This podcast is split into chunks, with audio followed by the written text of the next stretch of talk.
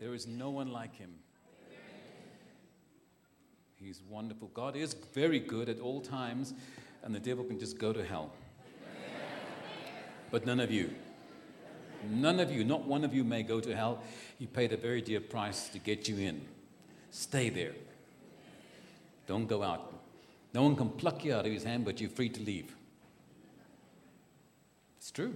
Okay, turn your Bibles to the book of Psalms. Psalms. Psalm. Psalms chapter 105. Psalm 105 and verse 16. Psalm 105 vers 16 vir my broers en susters wat regtig ordentlik kan praat.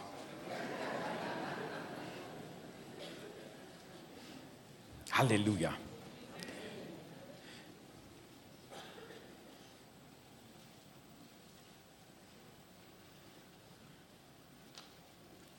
Every one of us are born with a purpose and a destiny. And everyone's born with a personality, like your fingerprint, very unique. There is no uh, exact same two personalities on the planet. There are similarities, but definitely different personalities.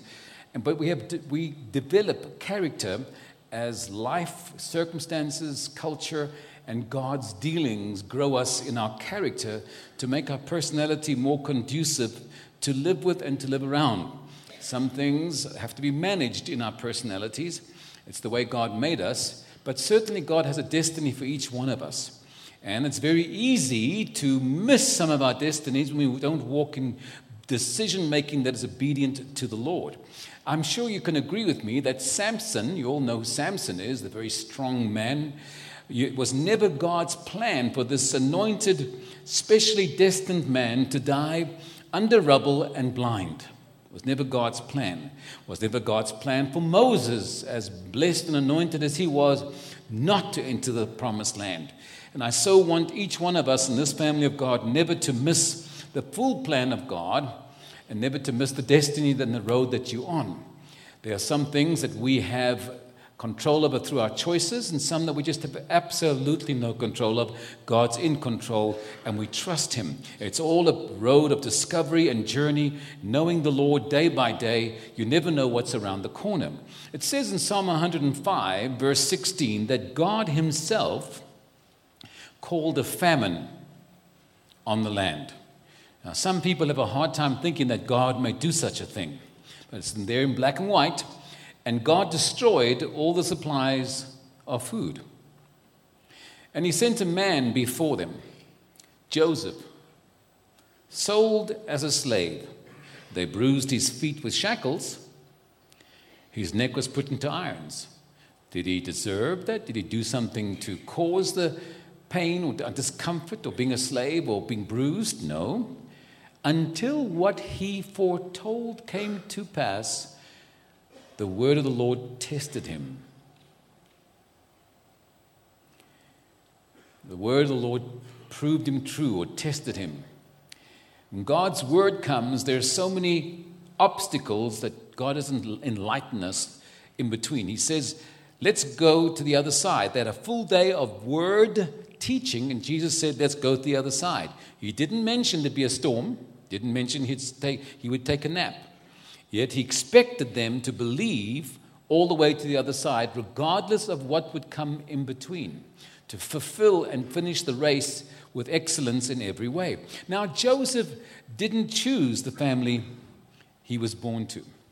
God knows none of us choose the family we're born to.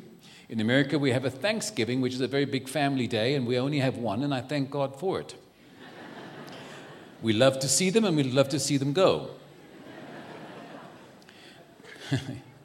because you love your family, but they can get on your nerves as we get on theirs. You know what I'm talking about. Don't act like you don't know what I'm talking about. I'm now not a child anymore. I've grown up, and I can tell you every family has a level of dysfunctionality. Every family. It varies from time to time in different levels. And Joseph was the most dysfunctional I'd seen in the Word of God. His, his father had learned from his own mother to lie and cheat his dad.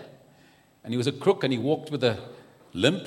And then he fell in love with a beautiful girl. and he was madly in love, and you just can't pick who you're in love with. He was the second eldest, and then, of course, Joseph's grandfather from his mother's side was even a bigger crook and tricked his poor father into marrying a different sister. After seven years of working for Rachel, he ended up marrying Leah. And you may think that's not a big deal, but Leah was the eldest child, and the Bible says she had weak eyes or cross eyed. Imagine waking up on your wedding morning with all the excitement to see Rachel to find, Hi, honey. I mean, really. It's startling. Like, oh, what are you doing here? And you can imagine how she felt when he got up and left that tent to go, to go find Rachel on the honeymoon. He didn't even want her, he wanted, still wanted Rachel. She needed therapy for months, she had therapy about that rejection. And then he began to sleep with Rachel until he could marry her seven years later. He, and Leah fell pregnant, Leah's servant fell pregnant, and so did Rachel's servant. But Rachel struggled. The one person he loved, he could not have a child with. It took so long. And the others made fun of her and mocked at her and antagonized her soul until she kept on appealing to, to Jacob to help. And finally, Joseph's born. Joseph. He was favored just because he was born. Now, Jacob had other sons, but the love of his life had this child, and now he was so happy to have this boy. You are so favored just because you got born. Again. when the day you got born again, the favor of God hit you strongly. What you don't know is you think God's favor is going to get you parking in front of Pick n Pay.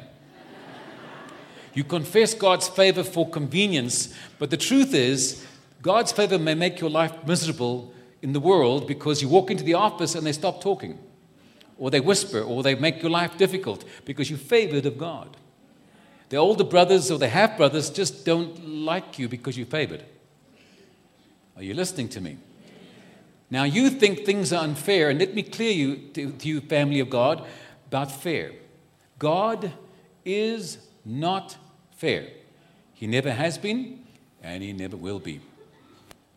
We, in the confessional prayer of Derek Prince, it says clearly God is just. You know, fairness is when I do something for one person that I did for the other. God doesn't care about that. God is just, doesn't measure from one person to the other, he measures against himself what's right, because he's righteous. So when he's just, he's doing what's right that isn't just, just. But he doesn't try to do something for you to please you because he did somebody else. No. God doesn't mean because he favors one person, he favors you less. Cain threw a real hissy fit and went up to, the, to his room and slammed the door, and God says, why are you so downcast? Don't you know I'll bless you too? Doesn't mean if God favors one person, He's going to favor you any less. That's what your mind can't understand. You think if God likes someone, He's not going to like you. There's no more like left for you. No, you're wrong. God has the acute ability to make each one of you His favorite. Each one. What you've got to get out of your head is that you think when God's favoring you, God's loving or blessing you or showing you his kindness, that everything goes your way. Wrong. You're wrong. Do not measure God's approval by your circumstances. That's immaturity. God is what he says he is. Life is full of circumstantial things for every one of us. And Joseph was no exception. His dad made him a, a very colorful coat. Your father made you a coat too, of white. And he favored you and he, you had a prophetic word over your life, just that Joseph did, didn't know what it meant. And it, all it did was get him as a sold as a slave. His destiny took him down a very unusual road because every one of us in this room are born for moments that change eternity.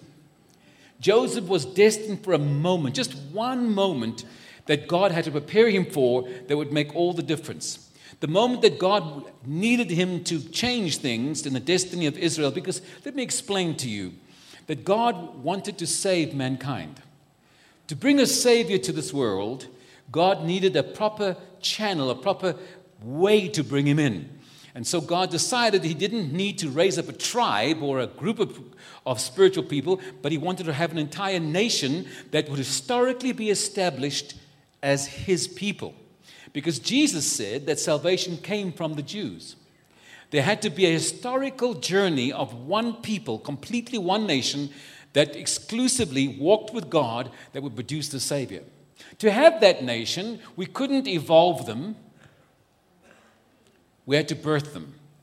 So God took the seed from the promised land and pregnates the womb of Egypt, and this baby grows to 600,000 people in 400 years.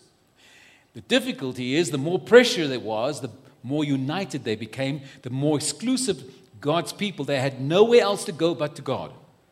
And in those 400 years of hardship, they became one people under God, calling to Him daily until the time was right for that baby to be born. And then the first of the birth pains. The entire Egypt shook under the first plague.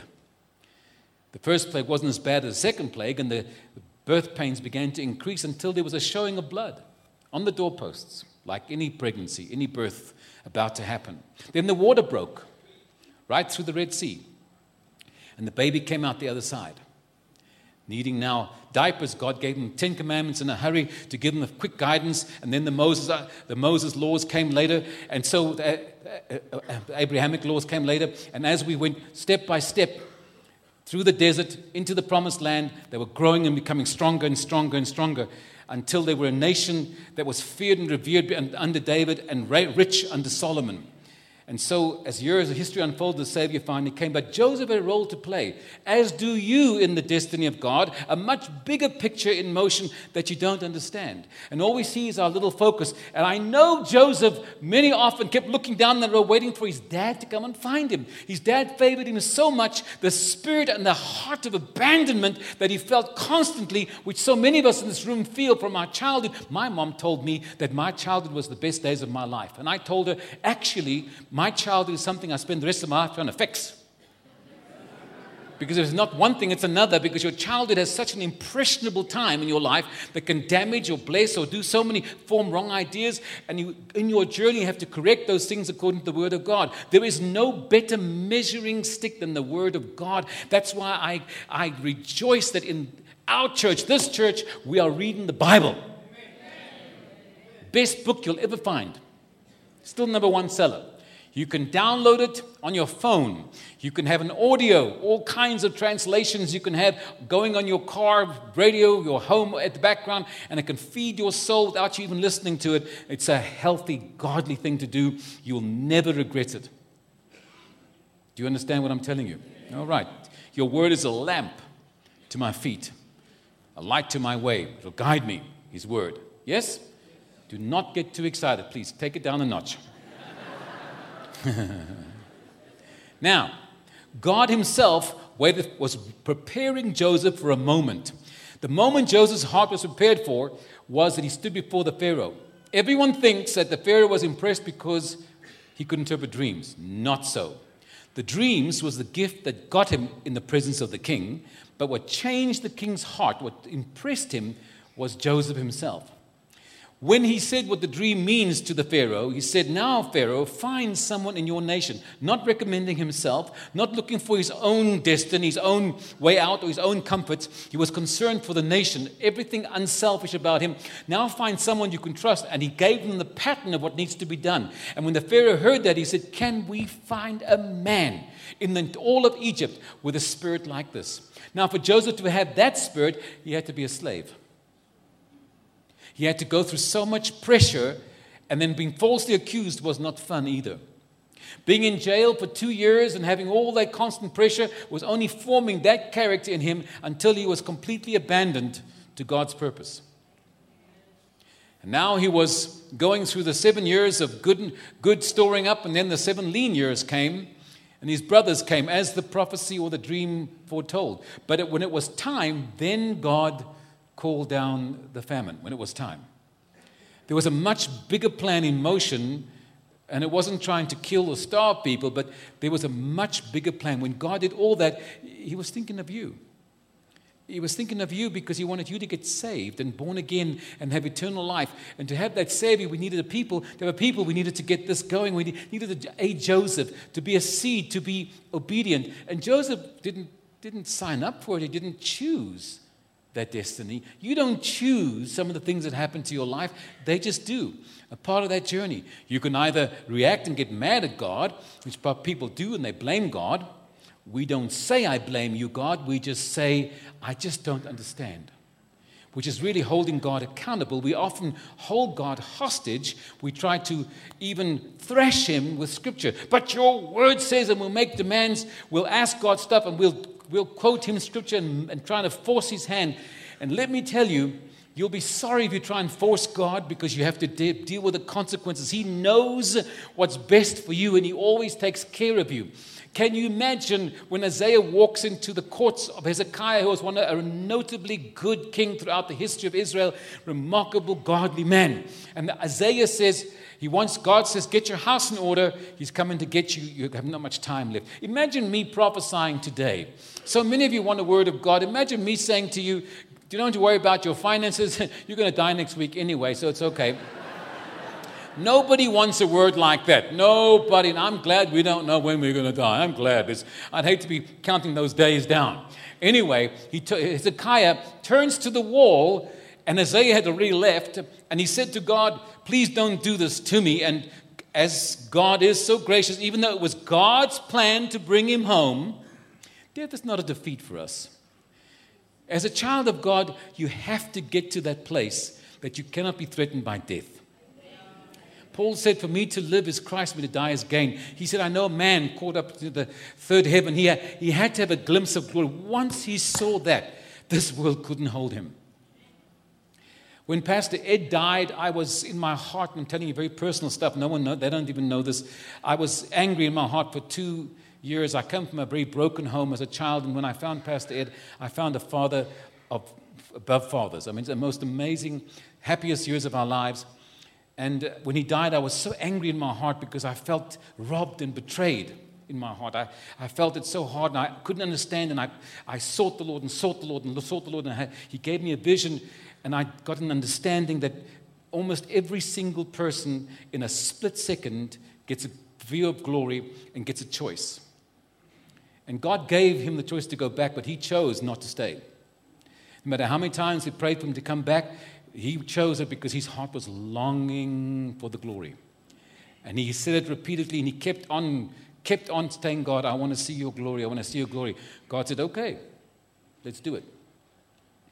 And that's the truth. It wasn't fun for me to hear that, but it's what happened. And so when people die, they get a split second to choose, and, and almost anybody who sees the glory and is ready, they're not coming back, not for anything. Because it's really a million times more better, better, more beautiful, more everything than your mind can conceive. Do you understand? There's no sorrow, there's no grief, and there's no, it's just amazing. Everything about it's amazing. Your mind cannot conceive the greatness of that, and it's real. So do not be threatened by death. Don't be anxious or concerned about it because Jesus said, I said, I'm the resurrection and the life. He that believes me will not die. Do you believe this? Yeah, you say that with your mouth. Let's hope that it gets in your heart. I want you to have that confidence. Are you hearing me? You're just passing through. Don't cling to stuff here. You're passing through. You got it? Okay. Enjoy, have fun, make the best. Don't waste one moment. Be a, a salvation machine, prop, preaching daily, witnessing all the time. Make people crazy, but make it worth your while. Make it count because you don't get yesterday back again. Oh, don't any do overs. You must do it, right? Now, Joseph had, had waited for someone to rescue him. When he saw his brothers, he went behind the curtain. The successful, powerful man wept because his own heart was grieving about his childhood. He hadn't he got recovery and healing. But eventually, he tells his brothers, What you meant for my evil, God meant for the good. And he saw hope because he saw the saving of lives through the food situation, helping the Jews.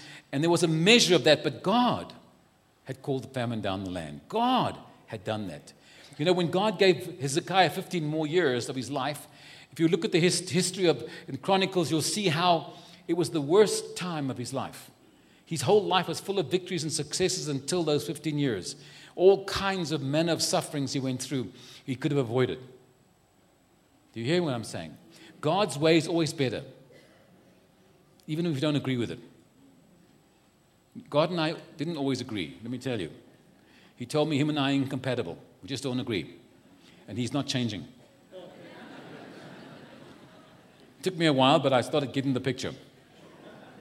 He's the boss. No matter how money fits, God's not stressed if you throw a fit at him and yell at him and get mad at him, tell him you're angry. He's not stressed about it. He's quite, quite comfortable. As long as you're truthful and honest, he can't stand the wickedness of heart, the deception. He wants you to be real, be you, but he sees it anyway. Are you hearing me? And he loves you, unconditionally loves you. He's all about you. He knows the end from the beginning. He knows everything about your life. He's so involved. He's more involved than anybody in your life. He counts the hairs on your head. You don't do that. But he's very aware. He's aware of every part of your body, every part of your life, every part of your thoughts, your anxieties, your concern, your frustrations. And he's working inside of you for an eternal purpose, eternal plan. Do you understand? Much more important because you are training now for reigning with him then. So everything you do is training, training, training. Now, Joseph said, What you meant for evil, God meant for the good. But if I sat him down now and said, Joseph, actually, it's not about the famine because God made the famine come anyway. What really is about, well, you see these people here choose life? If you don't do this, you didn't, had you not gone, had you not been faithful, had you not seen all that difficulty through, they wouldn't be here today. Because the whole chain reaction. So your life is full of destiny, and I need you to hold on, to cling to what God's got for you. I want you to try not to whine and complain about every little thing comes your way, but to look at it and, and ask Lord, what does He want? Bring God into everything of your life. Consider Him, put Him first. Do you understand? Acknowledge Him in all your ways. Acknowledge Him. Put Him in every situation, and He'll make your paths straight. You put Him in every part of your life because He loves you so much. You're missing out on a lot of fun if you don't make him the center of your world because there's no one like him. He's a wonderful Savior. He won't force himself on you. You have to really draw near to him so he can draw near to you. Now, Joseph had a destiny. He went through rough times, and you go through rough times. It's not that issue, but there are momentary suffering, sufferings, Paul calls them momentary, because they soon pass for eternal glory. Are you with me? I know you love this message. And it's so exciting, isn't it? Yeah. You all want to hear how wonderful you are and how much faith and how much money you're going to have. And really, God's more interested in eternity. Are you here with me? This is a wonderful church. If you're not a member, sign up right now. It is the best church in the world.